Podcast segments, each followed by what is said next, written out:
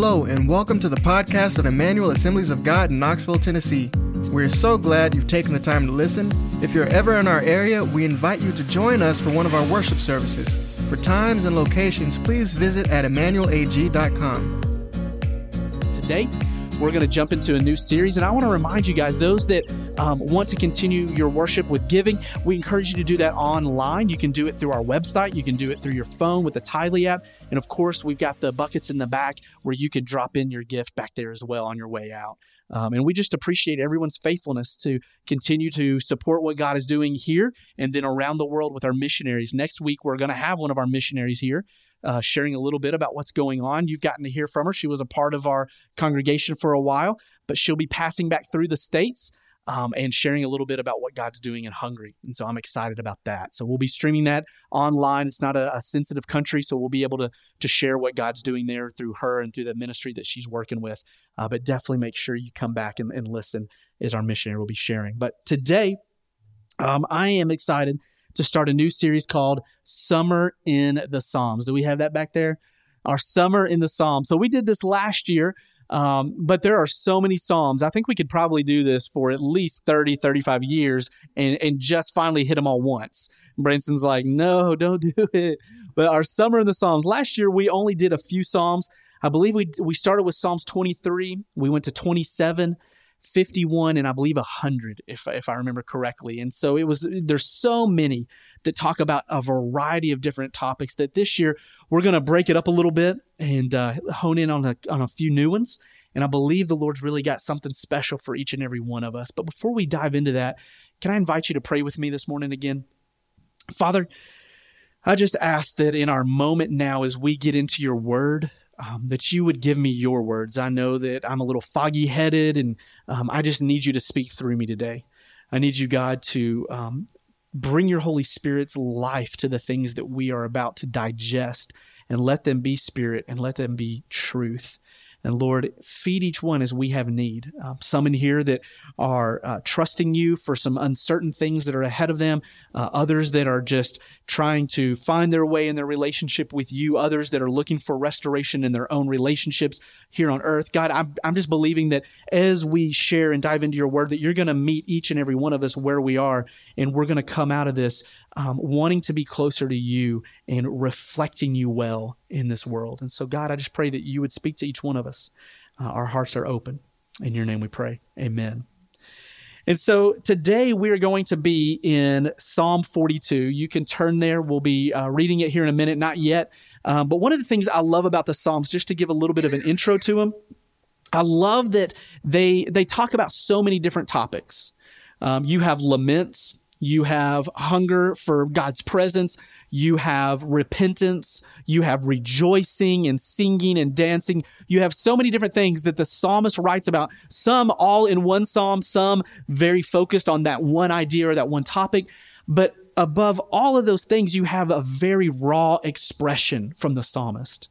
He expresses his heartache and his struggle. He's very he's very real and transparent, and that's one of the things that I really value. I value here that um, that we remove the mask, maybe not the ones that you're wearing now because of COVID, but we remove the mask that we wear so often to portray what we want others to believe is true, even when we know it's not. And, and God already knows. And the psalmist really comes to that place. He's like, God already knows. Here's what I, here's the roller coaster of my emotions and what I'm struggling with, and my enemies are going to overtake me. Would you, you know, God, where is your presence? And and he's so transparent that we see that a lot of it fits so much of the vision that we have here as a church that we would come and encounter God, encounter, connect, grow, our three uh, main vision words, that we would encounter the Lord. And, and David, I believe his entire life was set up as a young man, as a teenager who encountered the Lord on the hillside watching over his daddy's flock. And that he developed this, this culture of worship.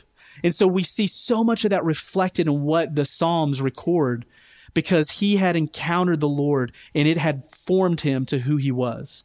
And then we see how his connection, both with uh, with the psalmist, with himself, and with God, there's this understanding, there's this transparency, there's this self realization, there's this I need God though in the midst of all these things. That we see that there was this connection with humanity and with God alike. And it causes this growth that sometimes the psalmists give us half the story and redemption gives us the other half. We get we get half the story through some of the psalms, but we don't see the fulfillment of the promises that God has has given us through Christ. And so some of those that we ha- we have to finish the story and the narrative of God's redemptive work in our lives, and that's where we begin to see the growth that God desires for all of us. And so the Psalms though are literally riddled with this raw poetry. And it is among the five sections of, of the Old Testament, you would have the Torah, you, which is the Pentateuch, those first five books, and then you'd have the historical books, the prophets, the writings, and then you would get the poetry and it would fall towards the end. And in the Psalms, though, they would say that poetry takes up about 75% of scripture, though, in total. Because even in those other writings and historical books, you have such poetic reflections. You have Moses' sister on the other side of the Jordan giving a song in poetic form. You have those that would write uh, ballads as love songs that are, that are recorded as, as some of the prophetic uh, writings. You would have others that, that would make up the 75% of what it would be considered poetry and that genre within the scripture. And so the Psalms don't necessarily just stand alone, but they stand with a category that is very, very inner. it's woven throughout all of the Old Testament and all of scripture. In the Psalms itself, the where we're going to begin today in Psalm 42, it's the beginning of book number two, the way that the Psalms are divided. And book number two is really, um, it really focuses on how God goes before us a lot of the Psalms talk about how God goes before us. And, and, it's, and it encompasses Psalms 42 through 72. And right here at the beginning of all of that, we get chapter 42, which is what we're going to read and look at today. So I'm going to read the entirety of it, and then we're going to go back through it, spending some time looking at verse by verse. Psalm 42, verse 1.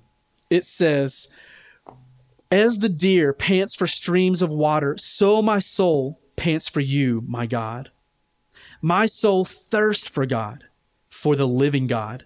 Where can I go and meet with him?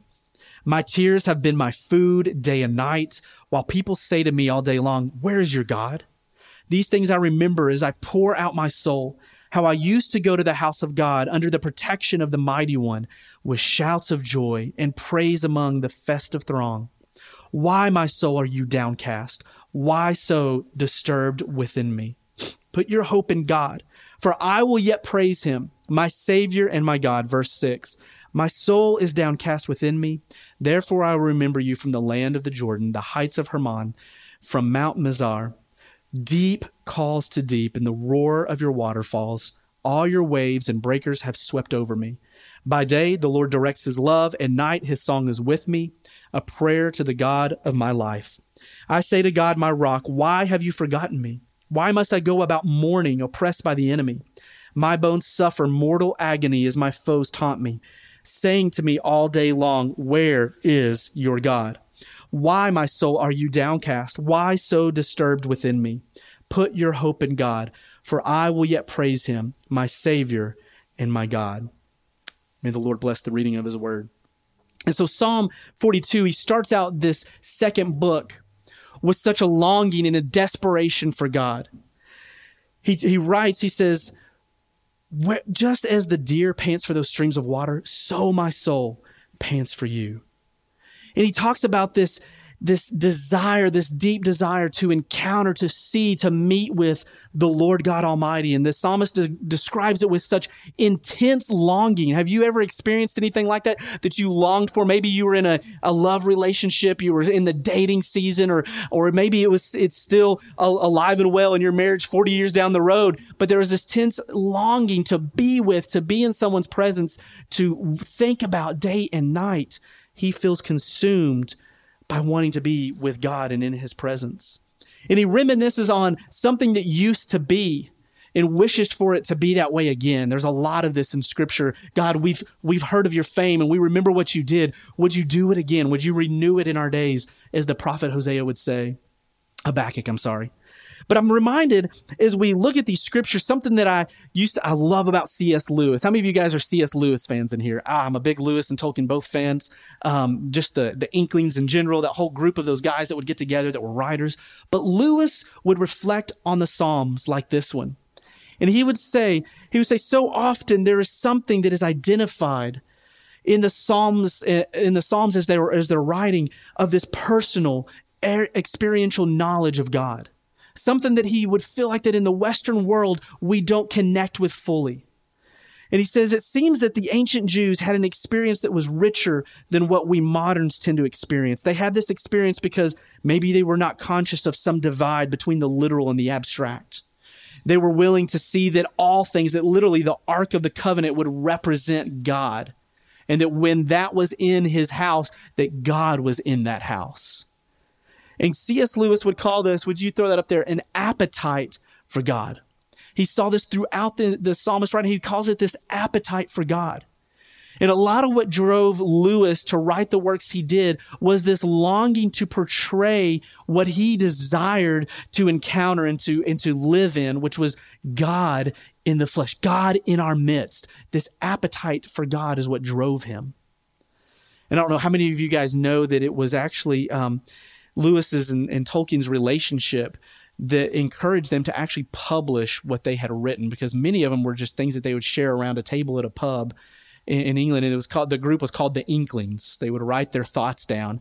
But through those relationships, they spurred one another on to express that appetite for God in all their writings. And Lewis especially did that.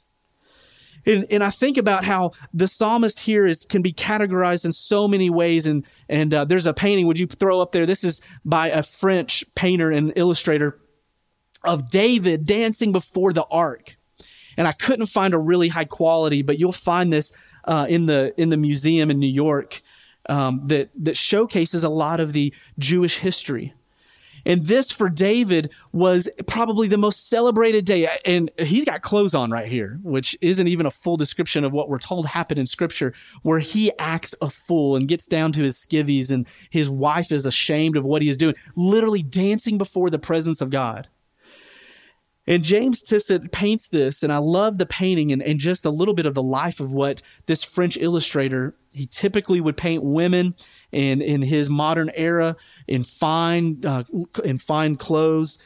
But he had a revival of his own faith in 85 and began to paint historical biblical events, and a lot of them were of the psalmist encountering God in his presence and depicting the longing and the desire that the psalmist had and, and if you've ever heard of Thomas Kinkade, if you look up some of James Tissot's uh, French paintings, he has this way of capturing light Uh, like Thomas Kinkade does, where you can kind of look at it, he illuminates things, and a lot of it was centered around the presence of God would illuminate his paintings. And it's really, really fascinating. But the psalmist expressed this longing that as a deer would pant for streams of water, so does my soul long for you, God. My soul pants for you. My soul thirsts. And then he reiterates it for the living God. This wasn't something that was stagnant. This wasn't something for this psalmist that was going to not satisfy him when he when he tasted of it, but it was going to be something that was living as as he compares it to water, living water, the fountains of life as the as the Psalms would say in Psalm 36. This is God who in verse 8 he would say, the God of my life. If he wanted to encounter this living God, the one who would sustain him, the one who would overcome his enemies, the one that would that would that would come and, and make everything that was wrong right again. That's what the psalmist believed would happen. And he has this desperate longing. And I want to share a little bit. I feel like in my in my early years of my faith, I had a, a lot of this tension developed within me. And, and what do I mean? The tension of God satisfies me and he is the only one that will ever satisfy me, but yet I want more of him. And in my teen years, there was a guy, I don't know, maybe Tom and Terry, you'll remember, um, especially he, he spoke a lot down in, in Brownsville, and his name was Tommy Tenney. And he had written a book called The God Chasers. And I would hear it. And he wrote all kinds of different ones. Uh, there was the God Chaser for teens. There was, um, I think there was one for parents, like chasing God when you're chasing your kids, and it was like all kinds of just God Chaser books. And there's there's the there's the one uh, the main book that he had written, and he would go around and he would speak about this about chasing after God and, and I had tasted of something as, as a teenager that I knew was real. What I knew was something that having grown up in Christian school that I hadn't hadn't seen, I hadn't tasted of it before. But when I had an experience with the Lord in his presence, there was no denying it for me. And I knew that what he had and what I saw others had, I wanted it. That was my story. As someone grew up in a in a good home with great parents, I still knew that there was something that Jesus had for me that was meant to be mine and personal. And so a lot of what drove me in those years was, was this appetite for God, was this longing of what the psalmist talks about. That as as the deer pants for the water, so my soul longs for you. Having tasted that he is good, there yet is more. Having tasted that he is faithful, to help me trust that he will be faithful again. There's this longing of having tasted, but yet knowing that it will prepare, propel me in toward, towards the future of what he has for me, of how he will behave in his nature to, to continue to be the God that I've known him to be. And that's what we see the psalmist struggle with here. And there was even an album that came out, it was a vineyard album literally titled uh, if you'll throw up that next one and this is where candy i always give her such a hard time you remember the hungry album tom hungry I come to. So there was a song that literally Candy, I think, knew all the songs and could play the chords. And she's watching right now, I'm sure, through that through that phone. And and I would give her such a hard time because it would be like 15 years later, and she'd go back to the Hungry album. And I'm like, come on, there's new ones though. There's new songs. We can play a different one. And she would always go back to these, I think, because that's where we cut our teeth in our teen years of, of these worship songs, of being hungry for God. And there was just this wave that was sweeping our nation and the world of longing and being desperate for Him. I think one of the things that we have lost is our churches have become about entertainment and we've lost a desperation for His presence. The last thing I want is for us to come in here, myself included, wait for someone to entertain us with some songs, someone to speak some words, and then for me to walk right back out, no different than I walked in. I don't believe that's God's will for us. And there's so much apathy that we see right now in our, our culture where we're afraid to offend. Maybe my faith will, will make someone uncomfortable, or maybe maybe my longing will make someone uncomfortable, including myself. And but the psalmist did not care what others thought of him. David did not care. His desperation for the presence of God even caused his wife to not understand him and to ridicule him and to misunderstand that I am desperate to be in God's presence. And I've got to have it. If I don't have it, what else do I have to live for? I believe the psalmist would say. And for us, let the let this these first few verses lay a foundation for us understanding where the psalmist is going, but also for a life that is lived on God satisfies, but I want more of him and less of me. God is the only one who will fill those holes, but I want to give him all of me. Lord, help me do that fully. And there's this it all starts with as the deer pants for the water, so my soul pants for you, my God. My soul thirsts for you, for the living God. Jesus would say it this way in Matthew 5, verse 6. Branson, I think we have that back there. Jesus would say, Blessed are those who hunger and thirst for righteousness, for they will be what? They will be filled. Those who hunger and those who thirst, Jesus says, they will be satisfied. They will be filled. Paul even puts it this way, and this is uh, an interesting way that he kind of paints his credentials, so to speak. And he, he paints them in such a way of what he is willing to lose in light of what he has to gain. Listen to this. Paul says in Philippians chapter 3, verse 3. For it is we who are the circumcision, we who serve God by his Spirit, who boast in Christ Jesus and who put no confidence in the flesh. He says, verse 4, though I myself, I have reason for such confidence. If someone else thinks they have reasons to put confidence in the flesh, I have more. So, what is he talking about? He says, Hey, I was circumcised on the eighth day. I'm of the people of Israel, the tribe of Benjamin, a Hebrew of Hebrews. In regard to the law, I am a Pharisee. As for zeal, I persecuted the churches. For righteousness based on the law, I was found faultless. And this is where I want us to hone in. But whatever were gains to me, I now literally consider those loss for the sake of Christ. And the word there is literally, I consider them to be dung, to be heaps of dung for the sake of knowing God. Everything that I could put, that I could put in a resume, a spiritual resume here of what qualifies me, he would say, I would consider all of that to be literally less than nothing. He says that I could just, he says, what is more, I consider everything a loss because of the surpassing worth of knowing Christ Jesus, my Lord.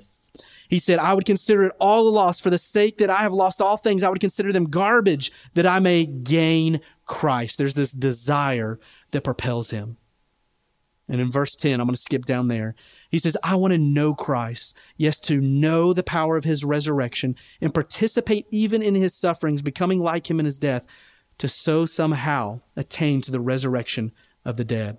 And he goes on, he says, Not that I've obtained all this, but I press on so Paul even understood this, this tension of Christ has satisfied, but yet I desire to be fully his. To live is Christ, to die is gain, Paul would say in other letters. And he recognizes this desire to propel him into a full surrender of God. Yes, it is only you and you alone, but Lord, there's got to be more. There has got to be more in our day. There's got to be more than what I'm experiencing. There's got to be more, the psalmist would say, than what is happening around me in my life, at our church, in our communities. There has got to be more. And to me, this is the foundations of what sets people up in desperation for God to cry out for Him to come again and reign in power, for His kingdom to come. And it has to start with a desire and a hunger, an appetite for God, as Lewis would say. And so we get to this Psalm, Psalm 42, and in verse 3, he says, My tears have been my food day and night, while people say to me all day long, Where is your God? The question is really the same one that he's been asking Where is my God? Where can I go to meet with him? And it's no different than uh, what Psalm 84 would say How lovely is your dwelling place, Lord Almighty. My soul yearns, even faints, for the courts of the Lord. My heart and my flesh cry out. And the psalmist here expresses this desperation where literally tears have become his sustenance. Have you ever gone through a season where it seemed like your sadness was the only thing that kept you going? That's what the psalmist is writing about. He's like, literally, my tears have become my food. This is what I am consuming day and night.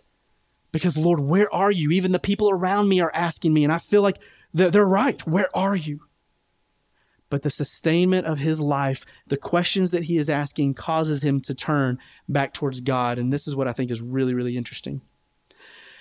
He talks about it in verse, let's see here, in verse uh, four. I'm going to read this. These things I remember as I pour out my soul, how I would go with the throng and lead them in the procession to the house of God with glad shouts and songs of praise. His desperation has taken him to a, a, a place of remembering and, and from his tears becoming his sustenance to drive him back to hunger for God, he now is remembering, I remember the days when we used to go together. I remember when God was doing something great in our midst. I remember when the culture wasn't the way it is. I remember when the families weren't falling apart the way they have. I remember when addiction wasn't running rampant and I didn't have to keep checking the statistics every day. I, I remember when things were different around me, the psalmist would say. I remember when race wasn't politicized. I remember when things weren't the way they are in our culture and everything is stressful and heightened with suspicion. He says, I remember that. God, would you come? Would you come? And that's where he cries out with desperation Would you bring us back to a place of dependency upon your presence? Because you recognize nothing else around us is going to change unless we have that. Moses would say to the Lord, when God would tell him, he's like, hey, Moses, go ahead and let's just start over. Let's destroy these idol makers. In Exodus, we get this story. And Moses, he says, God, if, if we're starting over, if, if we're not, if you're not going to go with us, then don't even move us from here. I do not want to go anywhere, Moses would say, unless you are going with us. There was this desperation and we've lost that. And God is asking, will you desire that again? Will you be willing to say, unless God is with us, I'm staying here. Unless his cloud is picking up and moving, unless I know I'm being led by his spirit, unless I know that God's presence is with us, then why get pick up and do anything else? And so we're told that the psalmist goes from strength to strength. In verse 7, it says, Deep calls to deep at the roar of your waterfall. All your breakers and your waves have gone over me. And he's calling out for this strength again that he would have hope in God where he could praise him again and see redemption happen, as he says in verse 5.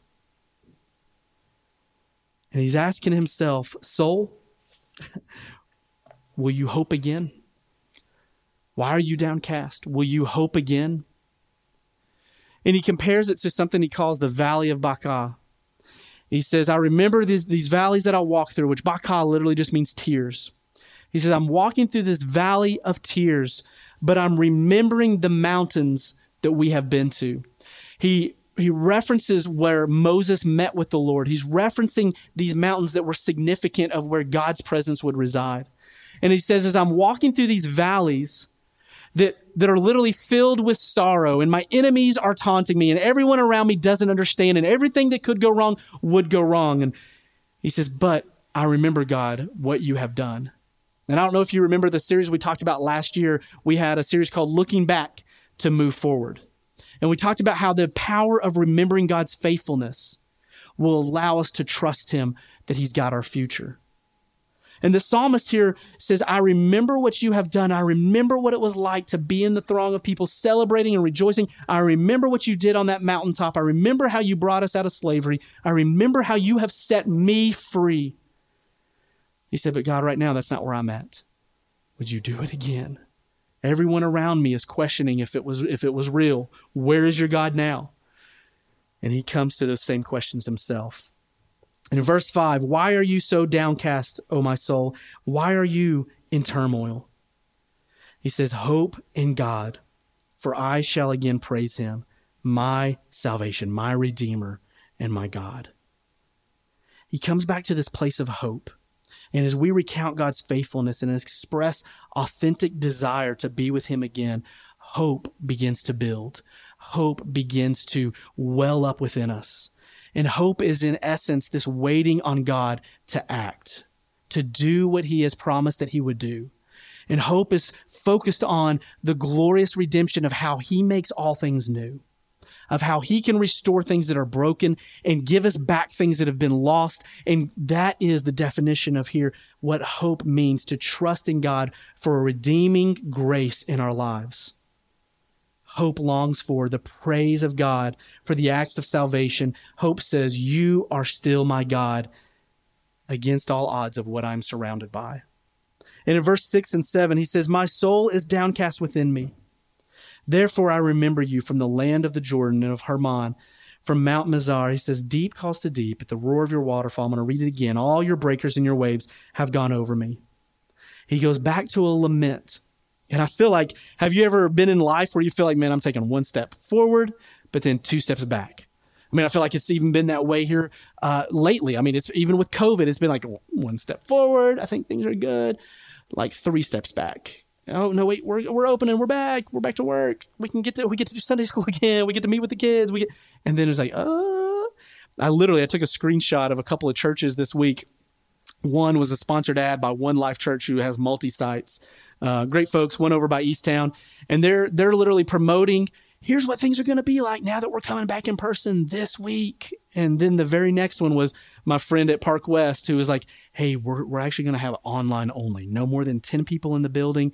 We're really taking this serious and social distancing. We're going to be online. So it was literally two churches back to back in my feed. One, like, we're coming back. Here's what to expect.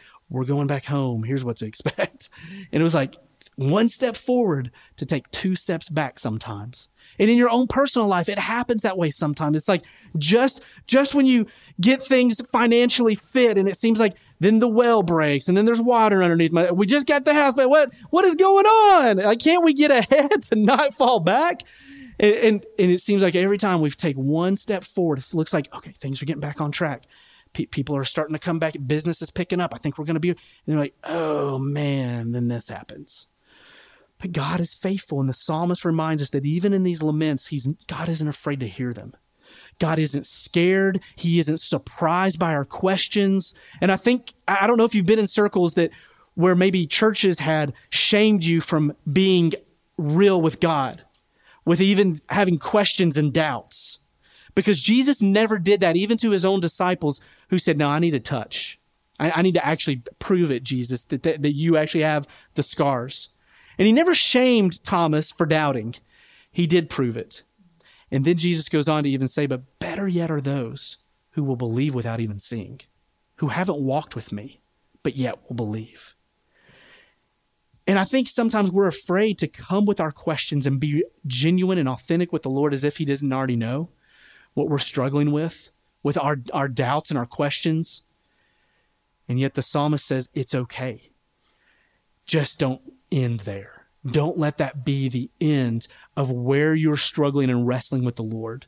Don't let your lament be your landing. And so he continues on in verse 8, and I love this. He says, By day, the Lord commands his steadfast love, and at night, his song is with me, a prayer to the God of my life. And he comes back to this expression of hope, of reflecting on how, yes, life can be that roller coaster. Life can be those ups and those downs. That is life.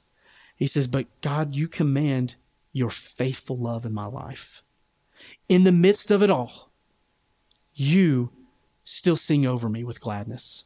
Even in my darkest night, you are still there pronouncing your love over me.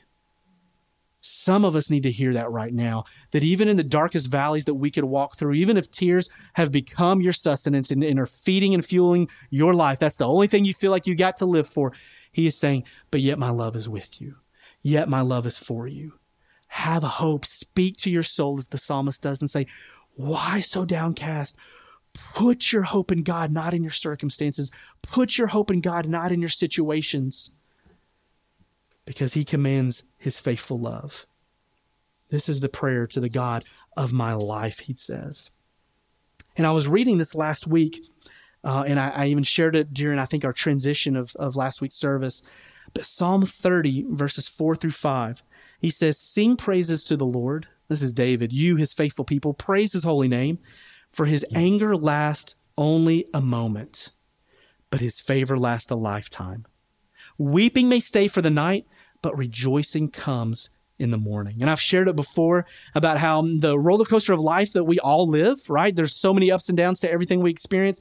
We never fear that the mountaintop experience will be forever we never fear that the good times will never end. We're like, oh God, I bet I'm going to keep getting raises. This is going to be terrible. Oh my goodness. I bet everything's going to keep going my way. Favor, favor, favor. Oh my God, what am I going to do? I hope it ends soon. We never fear that because we know that good things are temporary. We know that everything we experience has seasons.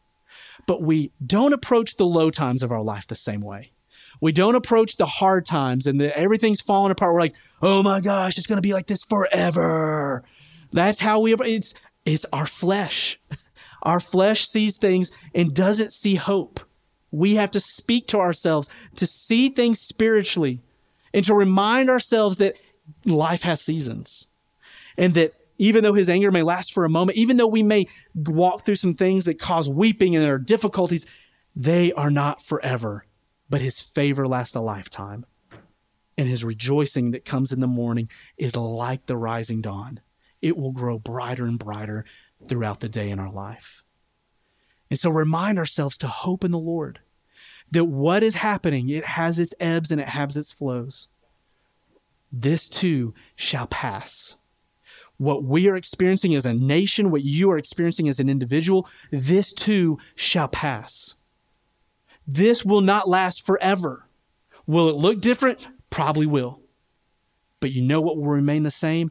God's steadfast love in our lives. And if we have a solid rock on which we can cling, then we know that we aren't going to be sinking like those around us because our peace isn't based on what is happening around us. It's not based on an elected official. It's not based on an epidemic that is global. It's not based on any of these things. And now more than ever, that is what we have to cling on to. And now more than ever, that is what people around you are looking for. And so we have an opportunity to display Christ as we cling to him and remind ourselves of his faithfulness. Amen. And in verse 9, he goes on, he builds onto that. And he says, I say to my God, my rock, why have you forgotten me? And some of us, I don't know if, if you have a, a time when you remind yourself of who the Lord is and you wrestle with these things. Um, I was, we were at lunch last week with Meshach and Bethany, and we were talking about some of the things that uh, God is opening up in front of him to continue to go to uh, seminary and get his uh, MDiv, and he wants to get a PhD, and he eventually wants to teach and pastor. All these, he's got all these dreams, and he's kind of starting to move in that direction. But he was telling me, he says, he said, Pastor Michael, you know, in his Meshach voice. and he was saying, he said, you remember telling us about that place you would go by the river when you needed to hear from the Lord? And, and I was like, Yes, I, have had to go b- back there recently again. Like, I've had to get away. He said, In Malawi, that is a very common thing for pastors to do.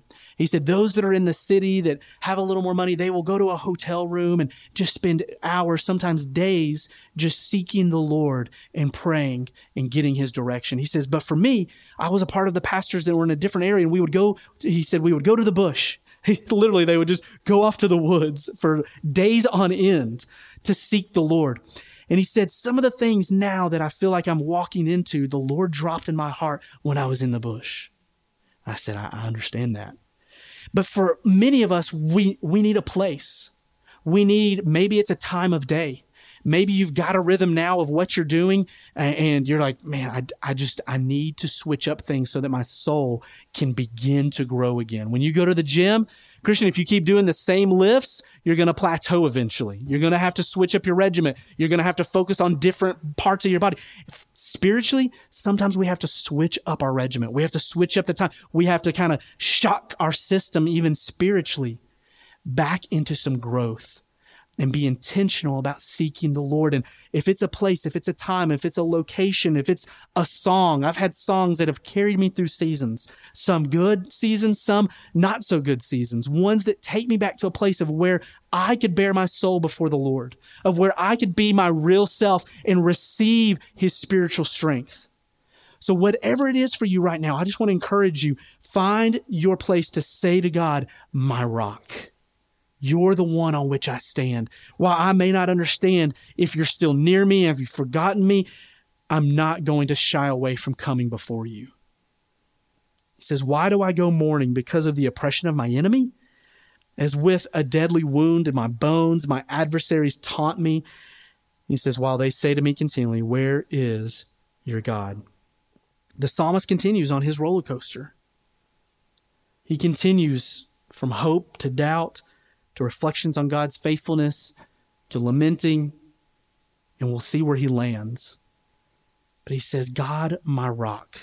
He says, regardless of how dark the days get, how hard the situation seems, how daunting to face another day may appear, we have to remind ourselves of God's faithfulness, that He is our rock. That is who He is.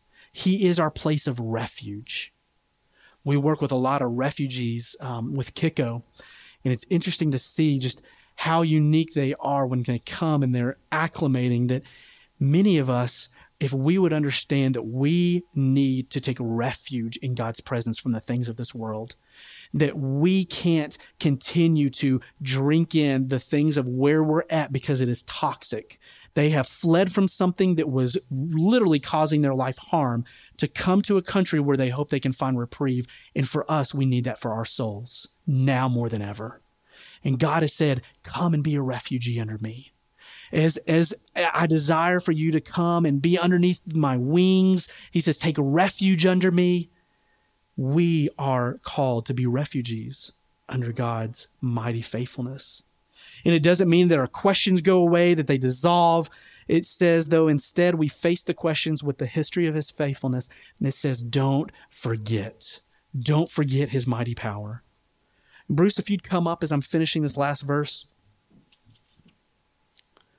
pray something real snazzy. Make my words sound even better. That's what he usually does. But while mourning in agony of his own perplexity, the psalmist continues. He's facing the taunts of those around him. the jeering, the ridicule, and he finds himself asking the same questions that they're asking of him. Yeah, where are you, God? Have you abandoned me? Now, I don't know if you've ever found yourself there before, or, or maybe not even just for every area of your life, but a specific area where you're like, God, where are you in this? Where are you in this situation? Where are you in, in the health of someone I love? Where are you in the midst of, I thought you were going to provide for me. You're God, my provider. Where are you? And God's not afraid of your questions. He wants you to continue to come to Him and watch Him surprise you with His faithfulness. Remind your soul to hope in Him. That in our despair and in our disillusionment, that we don't land there, we don't stay, we don't land in the lament, but we say, God, even as I'm passing through this valley that may be full of tears, I'm going to remind myself that you have met with us on the mountain before, that these are seasons, these are ebbs, these are flow, and my heart will cry out, my soul will long for you and you alone. The appetite for God will propel us. And while we may be distressed, we may even feel disillusioned by God's silence, He wants to remind us that He's not far off. And in verse 11, the psalmist says this He says, Okay, so why are you so down? Why are you so cast down, O my soul? Why are you in turmoil within me? And then he says one more time, Hope in God, for I shall again praise him, my salvation and my God the author starts with this hunger and this desperation to encounter the Lord, to taste and see that He is good once again. And he works through the laments of his life. He works through the difficulties of the way things just happen sometimes. And his disappointment echoes those around him of saying, God, have you left me? But he doesn't stay there. He comes back to speaking to himself and say, have hope in God. Don't give up.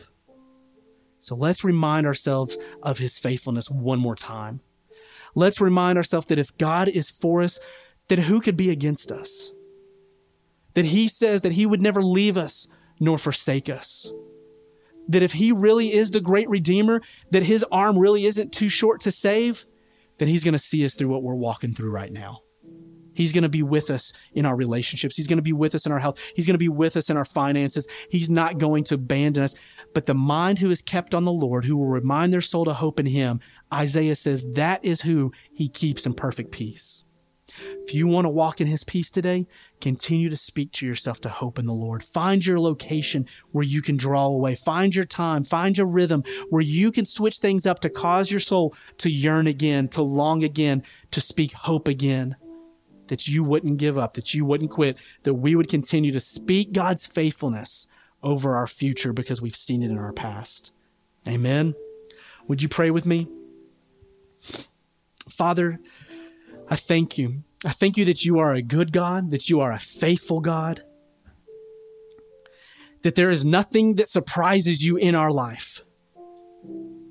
That even when we don't understand or have it all figured out, that God, we don't have to. And we can come to you and say, we will hope in you again.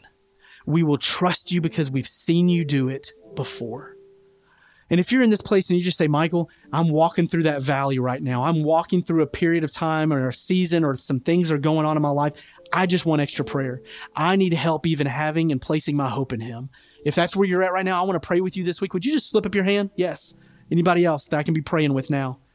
Yes. Yes. Amen. Anybody else? A few already, yes. Lord, I just thank you for those that are saying, Lord, I need you. I need you to even help me to know how to hunger and thirst, how to even speak to my soul, how to even come before you. So, Lord, we first and foremost, we throw ourselves upon you. We're dependent upon you for all things, for forgiveness, for right relationship with, with God in heaven. And so we start there and we say, Lord, you satisfy us, but help us to continue to speak to our soul that we would be drawn back to you. As John the Baptist says, God, less of me and more of you. Less of me and more of you. Would you let your steadfast love just overwhelm us this morning? As we leave this place, would you remind us of how you have been faithful? God, we've had some questions and we've even thought maybe we were ashamed to bring them to you. But Lord, we're going to be our real selves with you. We're not going to hide anymore. We're going to remove the mask. And we're going to let you speak hope and life, and we're going to see your salvation and redemption in every area. This is the good news. We don't have to do it. You already did it for us. So, Lord, we just give you every area of our life again. We thank you that you're faithful, that you meet us where we're at, and you don't leave us here. Thank you for allowing us to lay these burdens down because you care for us. Your deep love, it is for us. Nothing can be against us. We worship you in this place. It's in your name I pray. Amen and amen.